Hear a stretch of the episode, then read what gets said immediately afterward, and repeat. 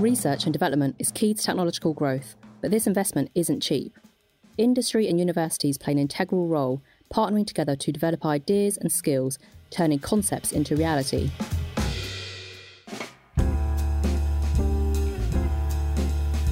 In this episode, recorded from the recent Times Higher Education debate, host Jack Grove discusses the importance of STEM, business and university collaboration, and the challenges and opportunities this presents. Joining him are a distinguished panel of guests from the Institute of Physics, Nottingham University, the National Centre for Universities and Business, and Huawei London. Over to you, Jack.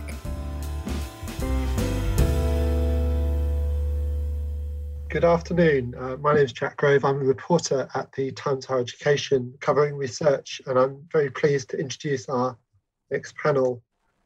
Uh, it comes at a very interesting time. We've just had the Queen's speech yesterday, in which the Um, promise was repeated for the fastest ever rise in public R and D spending. However, however, while that uh, promise might be exciting, two-thirds of R and D taking place in the U K um, actually comes from industry, and university, universities and industry work very closely together often uh, in this area. So we want to explore a few of these issues with our, our panel. We have um, Lewis Barson, Director of Science, Innovation and Skills from the Institute of Physics, uh, which uh, represents uh, more than twenty-three thousand members in the U K. Rosalind Lowe, Head of Policy and Engagement from the National Centre for Universities and Business, uh, which has more than thirty-five years of experience in supporting collaboration between universities and industry. Uh, we also have Jessica Corner, Uh, P V C for Research and Knowledge Exchange at the University of Nottingham.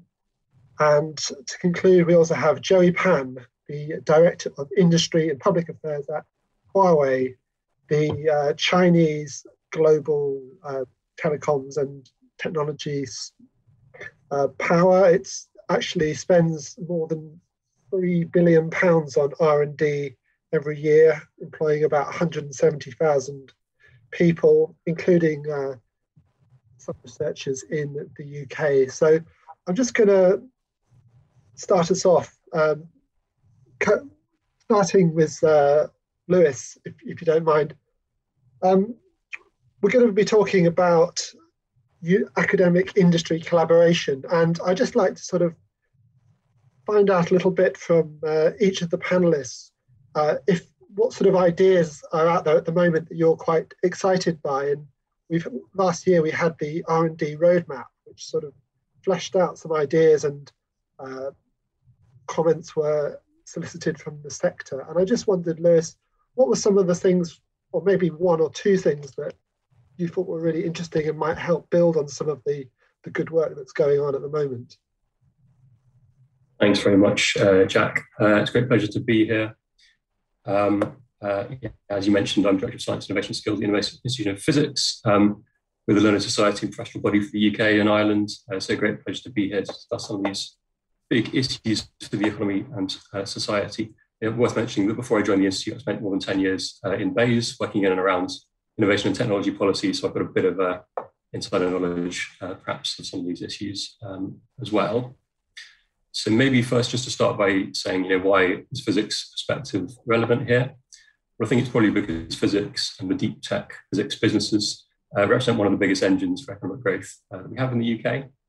Um, you've talked about a few big numbers. Let me just uh, mention a few of ours. So G V A-wise, physics-based businesses in the U K uh, make a one hundred seventy-seven billion G V A contribution. That's about sixteen percent of U K G V A, about ten percent of G D P. Uh, very large numbers, uh, employing more than two million people. Um, that's about seven percent of total employment.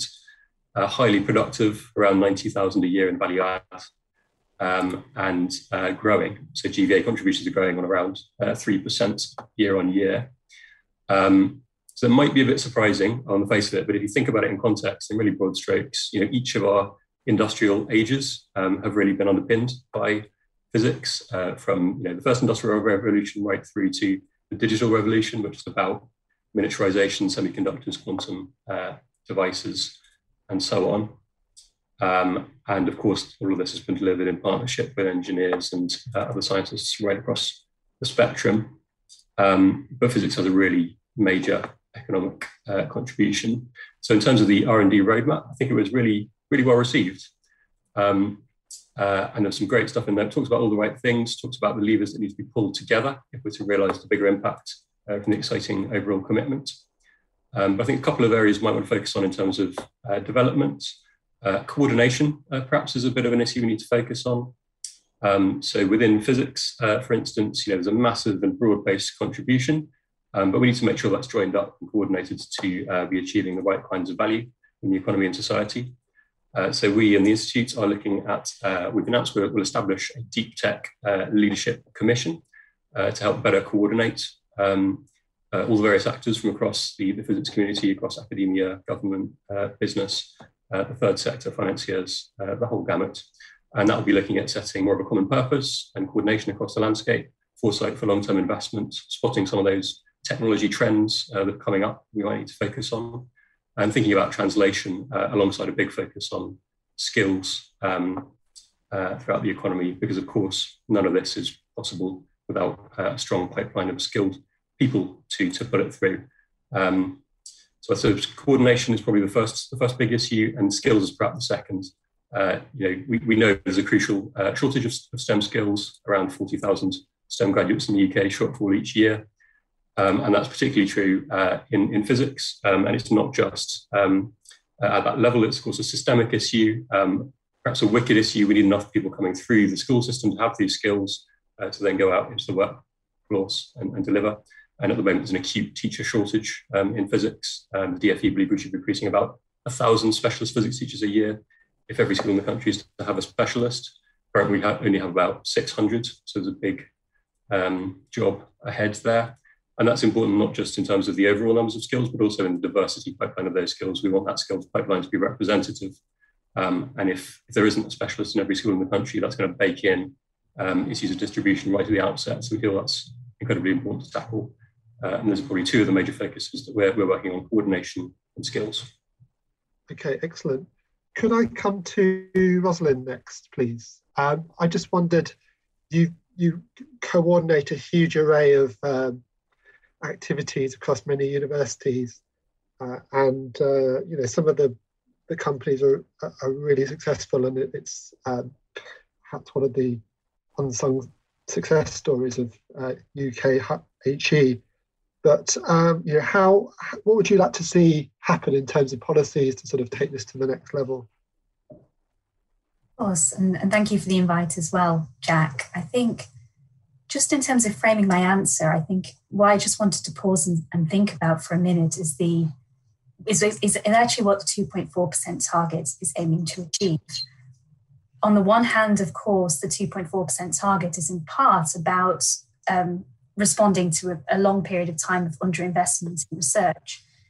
And at N C U B, we've estimated that if the U K had been investing at the O E C D average for the last ten years, research would have benefited from an additional forty-four billion pounds of investment. And surely that additional investment would have led to new breakthroughs in, in science, in technology, in medicine, in energy, and would have benefited our economic and industrial base. But I think what's important is that two point four percent is not just about a tweak to the total level of research spending in the U K. It's actually quite a fundamental reset of the baseline of spending. And it quite fundamentally refocuses the U K economy more towards research-intensive and innovation-led activities. And I'm sure that in this discussion, we'll go on to what that requires and, and the private investment it requires and the public investment that it requires. But I think the plan for growth, the integrated review, the Queen's speech all make very, very clear that research and innovation is quite central to both the U K's domestic economic strategy, as well as for its, its global aspirations and its global ambitions. So what I think is really important in the roadmap, and what I also really hope is reflected strongly in the, in the innovation strategy, is this um, sort of recognition that refocusing the economy requires quite holistic change across a lot of different areas. Research and innovation is affected by many different factors, as of course is whether a business decides to invest in R and D, And that ranges from the availability of skills to the, to the availability of data, buildings, uh, labs, resources, regulation, tax, funding. Um, so it's not just about public funding. It's not just about how you structure public funding or how you can leverage private investment. There are so many different factors um, that are very important. And I, I very much echo Lewis's comments on uh, particularly on the need for coordination.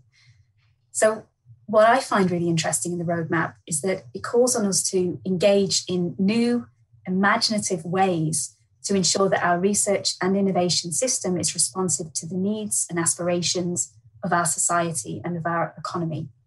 And I think if you're sort of asking for what steps we want, we need to take in order to get there, I'm sure that there are, there are many that we will come on to in this call. But last autumn, N C U B led a, a very large piece of work, working with university and business leaders um, through a task force and an array of advisory groups to really consider how different aspects of the um, aspirations of the roadmap could be met through greater partnerships. And there are three areas in particular that I thought would be kind of useful to pull out at, at this stage of the discussion. The first relates very much to the coordination point. It's about the need for a joined-up, business-focused offer that really reflects on all of the different factors that impact on a business's decision where, on whether or not to invest in R and D, and then also where to invest in R and D. So it needs to be a combined offer from government that considers trade, education, um, it, the fiscal levers that can be deployed, the regulatory levers that can be deployed. And this isn't a simple ask because it stretches beyond the remits of budgets and government departments. The second area, um, education, but also importantly, quite a fundamental rethink of um, the R and D workforce. And that's not just the researcher workforce, but the need to quite fundamentally understand what businesses need uh, in, ta- in terms of talents and competencies to deliver a two point four percent economy, but also what the education system needs to look like so that people can genuinely participate in, in what will be a, a quite a different, fo- a different focus for the economy going forward. Great, thank you. Jessica, uh, could I come to you? Uh, Nottingham does a lot of uh, great work and has sort of established itself as a bit of a, a sort of pioneer in some respects in this area. Um, what would you like to see from the innovation strategy that uh, has been mentioned, and, and And how, and how would that sort of build on some of the work that you've been doing?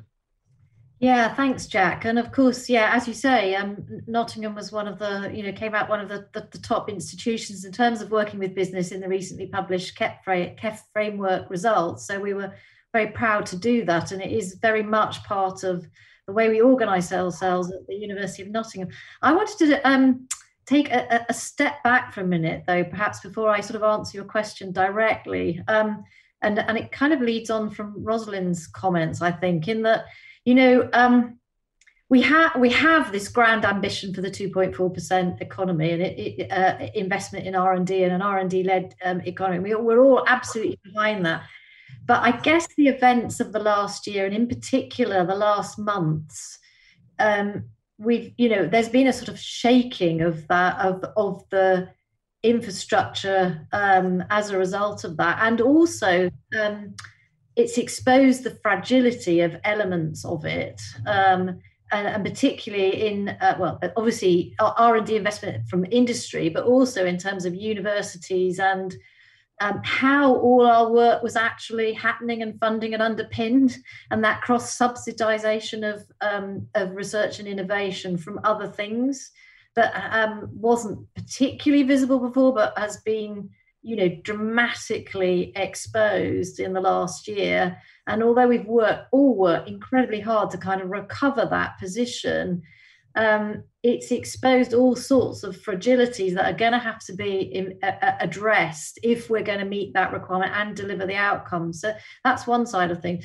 Um, And then I think the other side of it is, yes, there's some exciting things that we could do. Um, and in Nottingham, we're very interested in the um, the concept of the innovation clusters, um, which was certainly uh, brought forward out of the, um, the the report that Rosalind was mentioning. And I was on one of the advisory committees for, for that work. Um, and what so what we're trying to do at Nottingham is is to bring all our capabilities together, um, particularly for the moment around, for example, zero carbon and um, electrification of transport and some of those areas, um, and really think about end-to-end um, fundamental research discovery through to innovation, through to working through with industry, creating facilities where um, businesses can come and test things out, try things out, uh, draw on our expertise to innovate into their own systems, um, think about supply chains and the local companies, regional companies that are involved in the supply chains that are going to need to transform themselves in order to sort of uh, address the zero carbon agenda, but kind of cluster that all in one area and use all our efforts to, to, to do that. Um, and that, I think that's where some really exciting, um, very significant developments will happen, which, but will also um, both sort of stimulate local, regional, national um, economic recovery and development, um, and secure industries for the U K to deliver to those agendas for the future. And I think universities actually can be really at the heart of, of, of sort of enabling some of that, and um, I don't know how visible that is um, at the moment to to government. So perhaps we just need to do a bit more to make that that the the opportunity clear, while also saying, actually, are you sure we're going to get the two point four percent? Um, because otherwise, we're not really going to be on the road at all. Yeah, well, there's quite a few things in there I'd like to sort of come back to.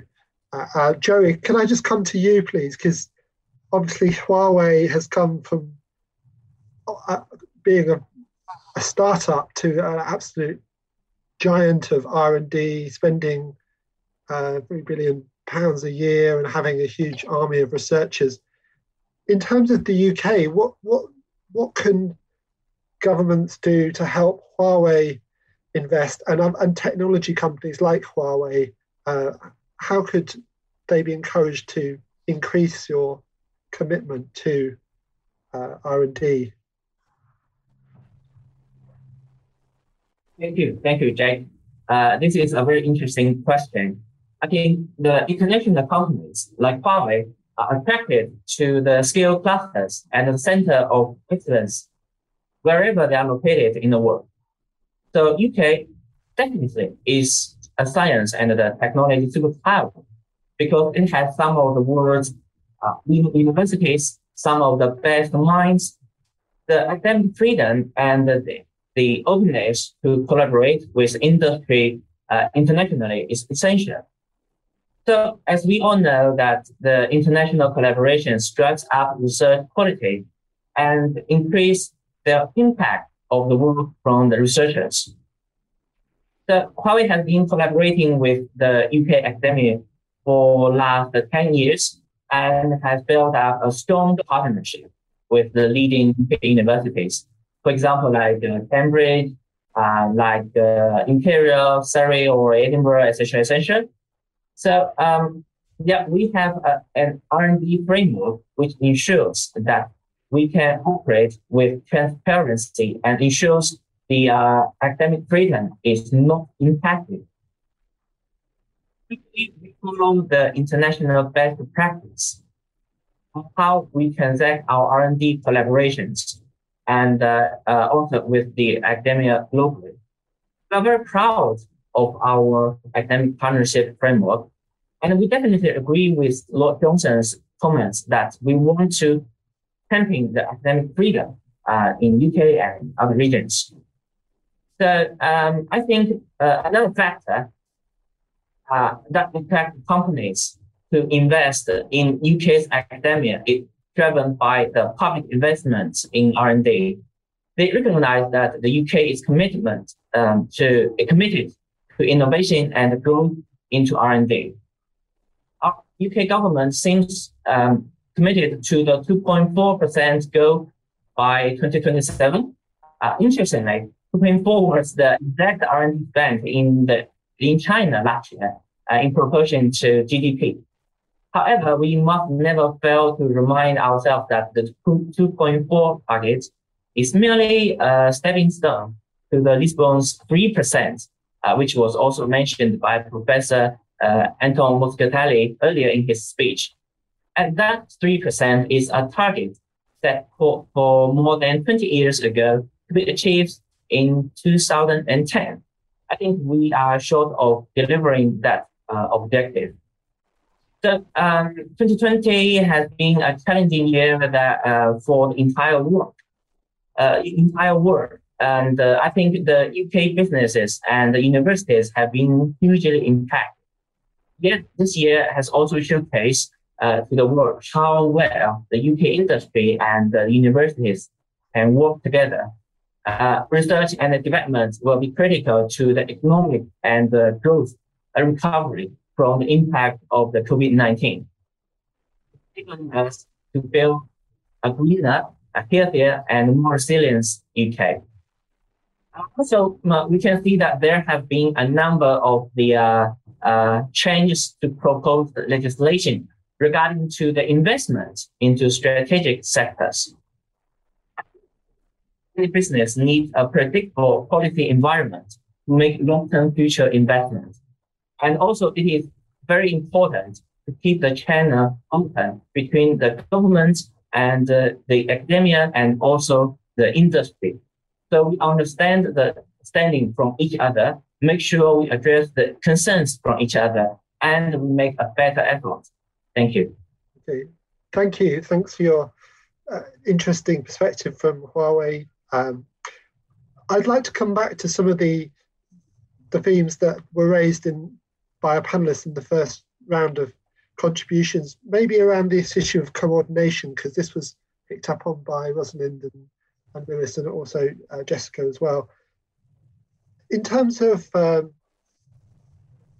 get, how could that be improved? I mean, it's obviously something of a sort of holy grail, and people often look to places like Japan and South Korea, where you have, you know, huge amounts of industrial R and D and and government researchers working alongside, you know, corporate uh, corporations' own R and D teams. And, uh, Lewis, I mean, you were in BEIS for a while. I mean, how would you, you know, what's what's the what's the uh, the missing link in terms of getting uh, upping that that collaboration?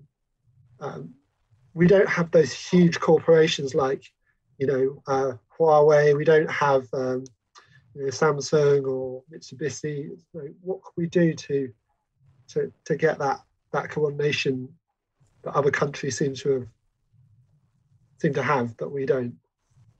Thanks, Jack. Um, yeah, it's a great question. Um, so first of all, I'd just like to say I really agree with uh, what Joey and Jessica were saying about you need to sort of keep it up on the two point four percent front. Uh, so we can't let uh, you know, the rate of negotiations, et cetera, lead to a funding gap. We have to remember we're still currently below the European average in terms of R and D funding, both in the U K and in Ireland. Um, and although we've got these fantastic commitments, um, you know, this, the competitive spending review, when it comes, will be a really important moment, uh, and absolutely can't afford um, uh, to be uh, you know, undercutting certain budgets to, to support other budgets. Need to stay on track. Um, but really, the question uh, of coordination. Um, I think, you know, having been a, a bit involved in it, I think the twenty seventeen industrial strategy was quite a good example of where uh, we started to do some of that. For instance, around artificial intelligence, uh, joining up some of the conversations around R and D focus, skills across the board, applications, government as lead customer, the ethical and social dimensions. Uh, more recently, um, I think there's been a big focus on quantum technologies, which feels like a good place to focus, um, but it's important to think, you know, where should we be doubling down uh, and where are the new areas coming through that we should be looking at in, in more detail. Um, so important to note, I guess, that in recent years, uh, much of the, uh, the new funding announcements have been around later stage R and D, uh, for instance, via the Industrial Strategy Challenge Fund, uh, with very clear impact measures and outcomes, uh, which is excellent. And it's perhaps interesting to note that uh, Innovate U K have actually overtaken E P S R C as the biggest funder of physics research, according to our internal work, um, but it's, so it's important to think about that balance um, and to take informed decisions on where the balance should be struck. Uh, clearly, early stage and late stage R and D are all important, um, and we need to uh, take informed choices on uh, where to kind of draw that draw that line.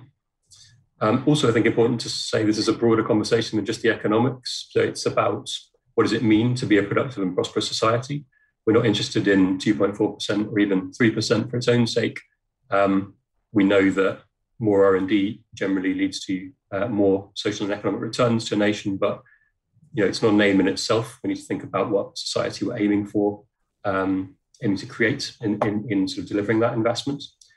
Um, and also important to um, recognise that uh, you know, certainly the physics-powered growth that this will support is very broadly spread across the U K and Ireland.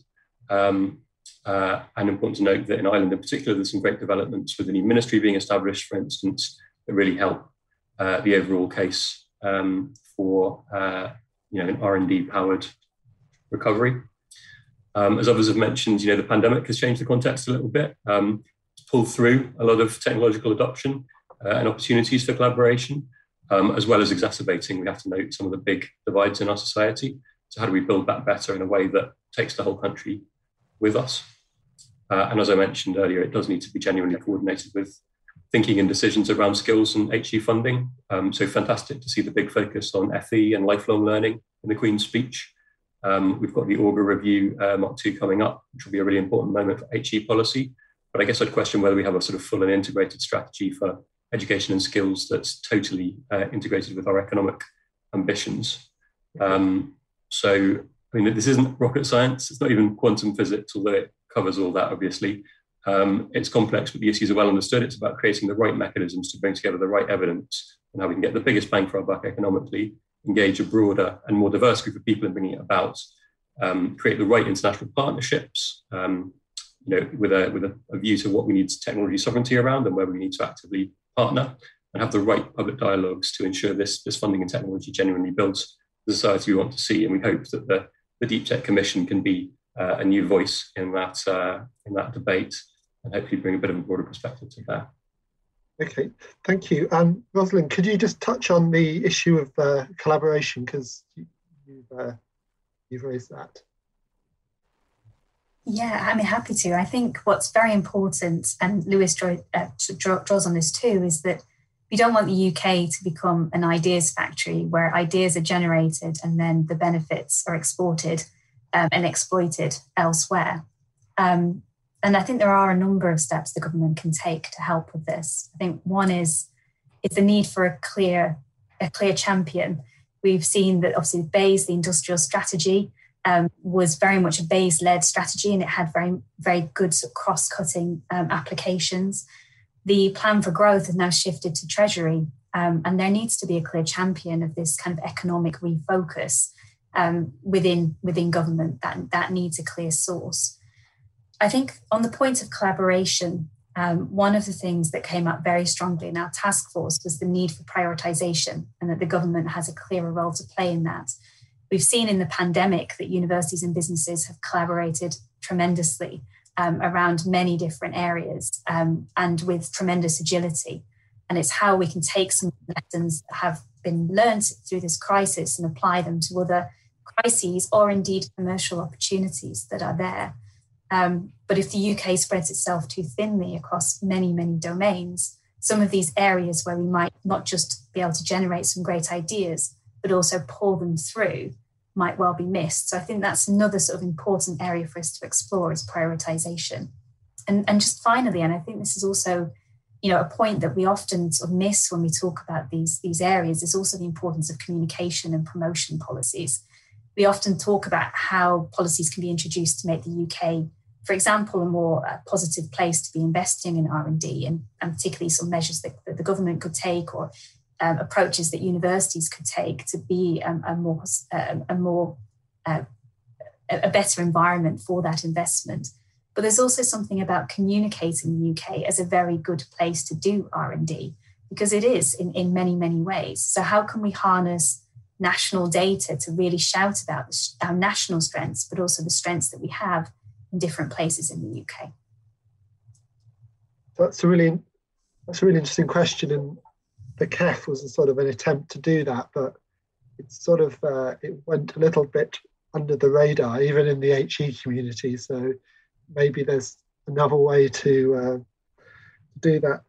Um, Jessica, I'd like um, maybe could you sort of broaden um, broaden out a bit, talk about collaboration, but I'd also like to talk about um, allocation of research funding, and um, and uh, Lewis mentioned how it sort of shifted a bit in terms of, you know, Innovate U K is now awarding a lot more money for physics than the uh, Research Council that normally did. So would you like to see a more fundamental uh, restructuring of uh, research spending uh, and allocation, and perhaps maybe more money for the regions as well?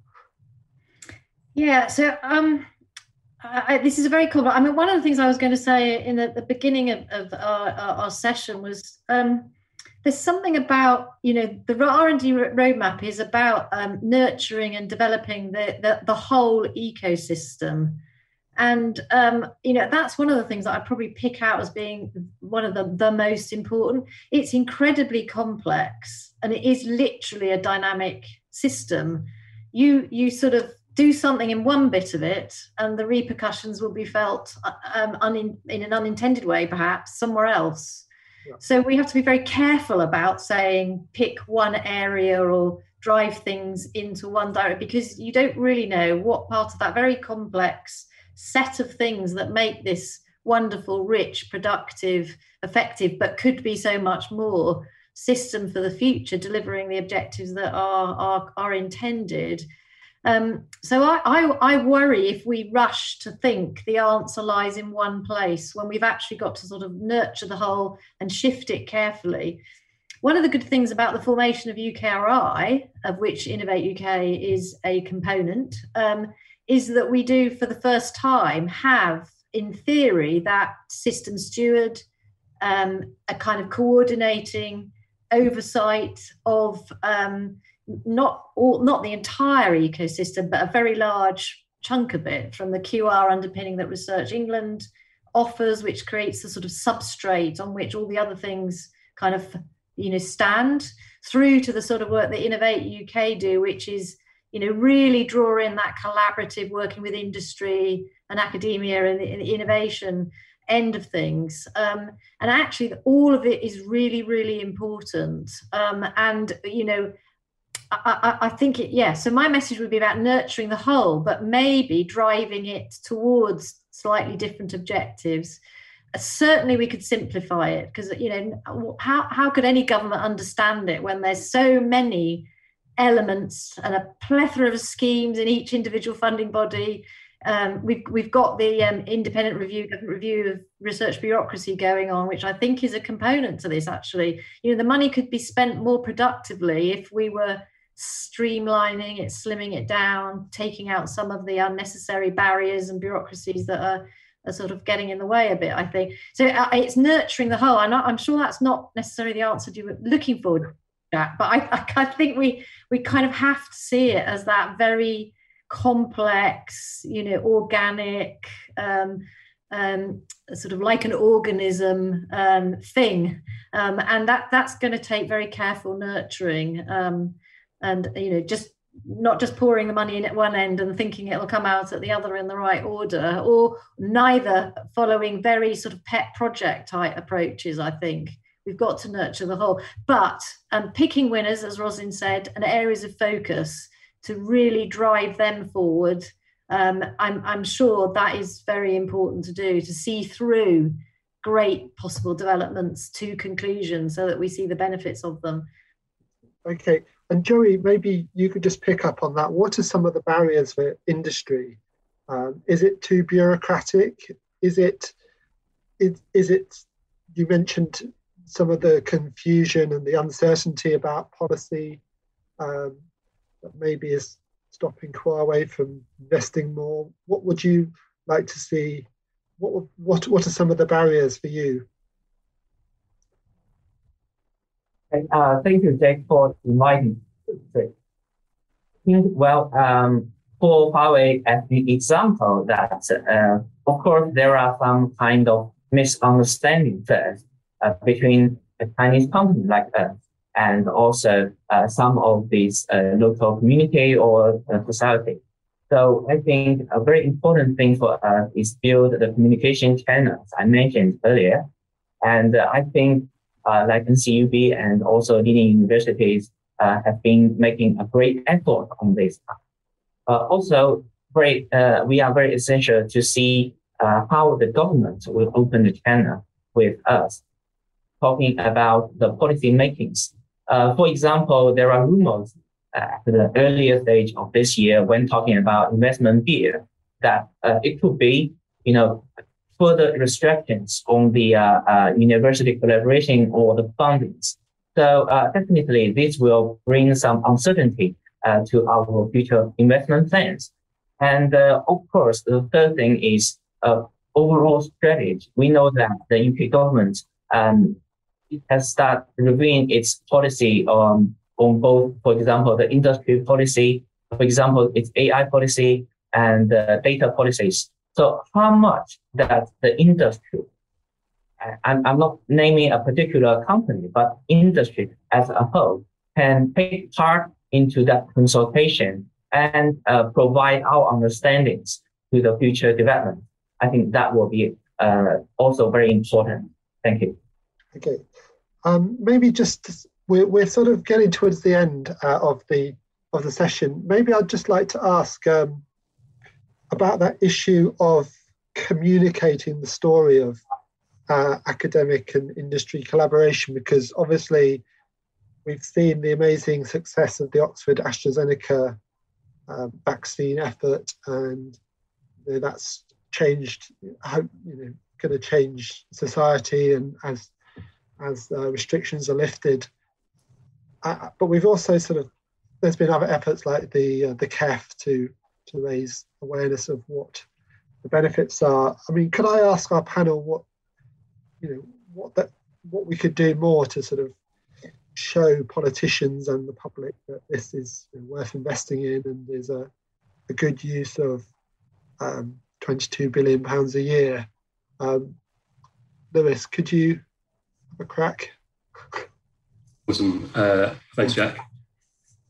So really good point to spotlight. Uh, you know, the COVID epidemic is clearly really, really challenging for everyone uh, in the world uh, at the moment, um, but is an example of an unprecedented scientific effort, uh, you know, in the space of a year to uh, develop a vaccine, start rolling it out. Um, that is something that really needs to be celebrated right through from the modelling uh, technologies that allowed the vaccine to be developed so quickly um, through to, you know, the distributional mechanisms that we have that's enabled the rollout to be um, as effective as it has been. Um, I think uh, in terms of communications, there's probably more we can do in certain areas. Um, so the equality, diversity, and inclusion agenda is still a massive one uh, in science, particularly um, in physics. Um, it's something that we have a key focus on in the I O P. Uh, so we're currently doing uh, a limitless uh, campaign to raise awareness um, of essentially the, the social uh, impacts um, that physics and science can have, uh, and try to attract a broader constituency to, to be interested, to be engaged, um, and ultimately to, to become part of the community.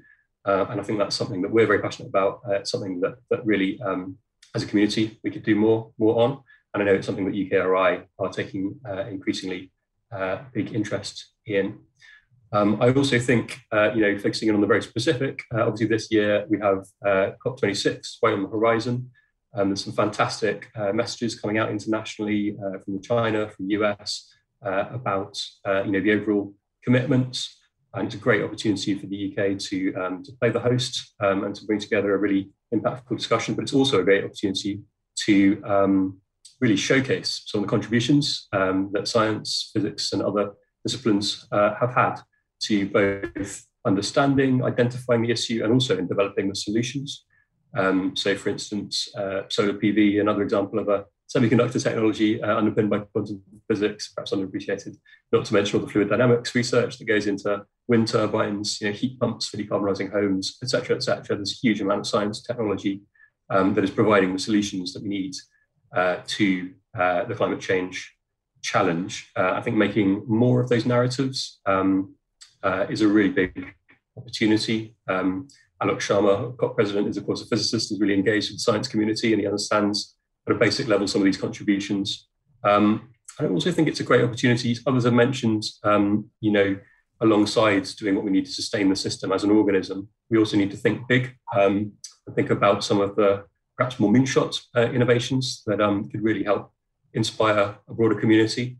and take us to the next level. Uh, and I've been personally really excited by some interesting research that BEIS are doing currently around the economic and technical feasibility of space-based solar power. It's creating a bit of a buzz uh, in the space, energy and physics communities. So that's the idea of beaming down gigawatt scale electricity uh, twenty-four seven from space via safe uh, radio waves. It's a big, challenging long-term, but I think that's that's the kind of thing that we might uh, you know, seek to add to the debate um, to, to, to really engage people, to create a proper future focus and to create some some big ambitions that might move us forward uh, as a civilization and engage more people, more types of people in the debate. Fantastic. That sounds uh, fantastic, uh, interesting uh, ideas. Um, uh, Rosalind, could you, what about, um, how, how could we sort of capitalise on this moment? Um, I mean, I, I think the U K research really is in the global spotlight, and we've, we've always talked about research as being world leading. And I think the U K has over the years become very good at demonstrating the impacts of its research, and it's, it has been a major area of policy focus. I think now we also need to shift so that we can demonstrate the impact of our innovation activities more clearly. And I think universities know and understand how significantly they contribute to the innovation system. But I don't think we should assume that that kind of wider policymakers and the government necessarily recognise the very important role that universities play in the system beyond simply driving technological advances. So I think there's something about far more clearly articulating specifically what universities bring to the innovation system and then the ben- benefits of that innovation system. And I think it's important to remember as part of that, that a lot of the ideas that emerge from universities will require further development and investment by other organisations in order to have real-world applications. And some of that isn't directly within the gift of a university to deliver. So that's another important thing to, to recognise. And I think just finally, Jack, on your question about the opportunities of the pandemic, it's important, of course, also to recognise the challenges caused by the pandemic for the research and innovation community. We're publishing research later this week that shows about eighty percent of five hundred businesses surveyed reporting that their um, research and innovation activities face significant disruption during the pandemic. And of course, that's not um, particularly surprising um, given the scale and breadth of lockdown measures. And if we do want businesses to be spending seventeen point five billion pounds more by the time we reach twenty twenty-seven, we need to be very mindful of the very challenging conditions, investment conditions that many businesses are facing at the moment. Thank you very much, Jessica. Um, Could I also um, ask you to answer this question, but we've also had a question about how uh, the arts and humanities can sort of play a role in this, because it's often framed as very much a science uh, question. I mean, could you, um, how how could, uh, how can universities tell this story better, and what about arts and humanities as well? Yeah, yeah, it's great that that, that question has been put in. Um, So, I mean, I think stories and pictures, and we've sort of been talking about that already, but, you know, it, to bring this all to life, we need to tell stories that people can actually, you know, be captivated by. I mean, the AstraZeneca story is a fantastic example, but there, there are other ones. Um, and uh, we need to bring people to see things going on, or, or show it in films and pictures, because that also brings it to life.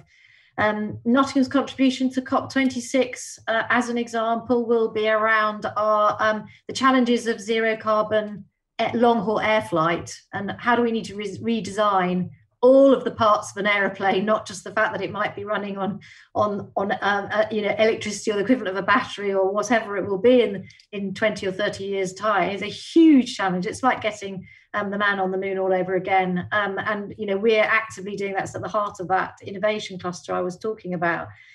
Um, specifically about arts and humanities. Well. Um, you know, they are at the centre of all of this as well. Um, and um, We've got a very interesting um, re- uh, uh, European Regional Development Funding programme going on, which is about um, uh, helping um, small and small businesses adopt immersive technologies that are drawn from the creative um, industry, you know, for the creative industries, drawn from arts and humanities, and how to enable them to put them into their businesses alongside. Um, Um, you know, the sort of science and technology developments I've been talking about. Um, so very important, our social scientists um, have been um, addressing the inequality and social impacts of COVID in the last year, um, and showing, um, uh, you know, all sorts of issues, you know, the impacts on women um, who are, who are uh, you know, working class backgrounds, and the impacts on them of children in county lines, and how the, there's been an impact that has increased in the last year, and so forth. So, um, yeah, absolutely. It's across the whole range of disciplines that need to be brought to bear on the challenges that we have. And that can be translated into um, economic benefit of one sort or another directly as well. So, yeah, we mustn't forget that. And I think there's a real concern that there's an undervaluing of um, arts, humanities, um, creative subjects, as if they're they're not embedded in the use of technology or driving, um, um, you know, the economy in some way. That that they are, and I, I don't know why we've got this sort of, you know, dichotomy opening up uh, around all of this. Increasingly, every graduate will need to work across all of these disciplines, no matter what their founding subject is. Um, it's it, you know we can't we can't separate that. So I, th- I think it's really important that we try and put that at the forefront. Um, Jack, so that, that's just a few thoughts. Thank you, that's, that's great. Um, and we maybe uh, we're just running out of time. Charlotte, have we got time for uh, Joey? Uh, yeah, final comments. Yeah, Joey, would you like to have the final word? Uh, yeah, sure. I think um, Huawei, as a leading technology company in the U K and globally, we are keen to bring a kind of comprehensive and, and transparency uh, collaboration framework in the U K with the academia. Uh, so we have, as you mentioned, investing heavily into the R and D, uh, over one hundred million pounds last year in the U K, and employ over five hundred R and D staff in the U K. So we are open for collaboration, especially with uh, the academic uh, university partners. And uh, uh, also, we are supporting programs in five D I C, I O T, sustainability, and uh, green technologies. So, uh, in order to bridge the digital divide and also develop new technology, uh, uh, digital technologies, we believe that the new digital technologies can bring a lasting impact on circular economies. For example, the digital twins to aid a clean and cleaner energy solutions. So uh, our collaborations with academia isn't just focused on R and D. We are also very supportive of the civic universities, like we donate to programs in entrepreneurship uh, to aid the Leveling Up agenda. We donate devices uh, to address the uh, digital divide, and we support them outreach programs, uh, as Lewis just uh, commented, that we are facing a shortage of the STEM students uh, to help the community in which those universities are operating. So uh, we believe strongly that uh, uh, together with uh, the academia, uh, we can bring robust productivity into the uh, business and also the economic recovery in a post-COVID nineteen. Thank you. Thank you. That's a really good point to finish on. And I think, you know, there's so many amazing stories that have been highlighted in this session, and I think, you know, the, the jobs and the ideas and the, the talent that is being deployed across campuses across the, the U K is one of the one of the great things about that I love hearing about as a as a journalist. And you know, it's I'm really looking forward to actually going back to campuses and seeing some of the work that that's happening uh, when we are allowed back. So thank thank you everyone for your contributions today. A really diverse and interesting selection of views. Uh, thank you very much for everyone who was watching.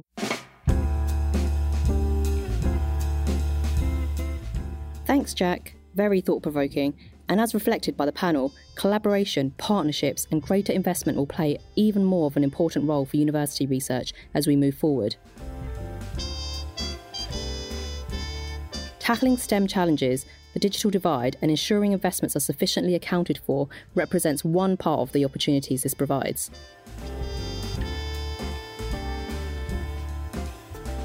Join us next time when we change gears from university labs to gaming arenas, when we take a look at the opportunity from the gaming industry. From the emergence of esports to gaming venues like Belong, how important is this media and why should we be taking it more seriously? Thanks for listening, and don't forget to subscribe to the Tech Podcast by Huawei in London.